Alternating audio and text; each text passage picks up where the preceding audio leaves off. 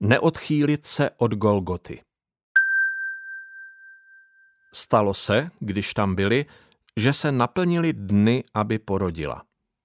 I porodila svého syna, toho prvorozeného, zavinula ho do plenek a položila do jeslí, protože pro ně nebylo místo v útulku pro pocestné.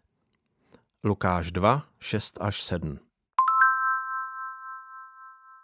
Mohlo by se zdát, že když Bůh vládne světu a použil si nařízení římského císaře k tomu, aby přivedl Marii s Josefem do Betléma, mohl přece také zařídit, aby tam pro ně bylo místo v nějakém útulku pro pocestné. Ano, to by mohl. A Ježíš by se mohl narodit do bohaté rodiny. Mohl také v pustíně proměnit kameny v chleba. Do Getsemane si mohl dokonce zavolat na pomoc deset tisíc andělů. Mohl se stoupit z kříže a zachránit sám sebe. Otázkou není, co Bůh mohl. Důležité je, co chtěl. Bůh chtěl, aby se Kristus, ač bohatý, stal kvůli nám chudým.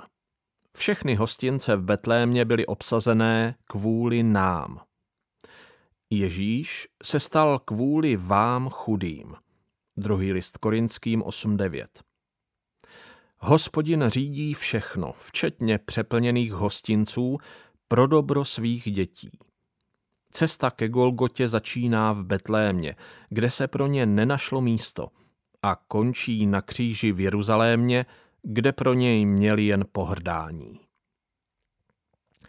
Nesmíme zapomínat, že řekl, chceli kdo jít za mnou, ať zapře sám sebe, vezme svůj kříž a následuje mne. Matouš 16, 24.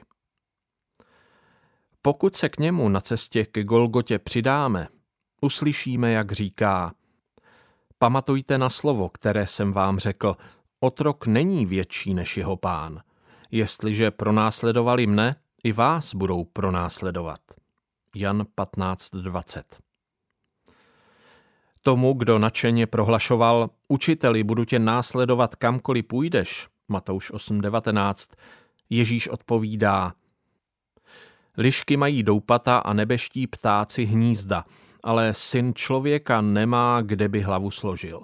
Matouš 8.20 Ano, hospodin mohl zařídit, aby měl Ježíš během svého narození vhodné ubytování. V tom případě by se však odchýlil od cesty na Golgotu. thank you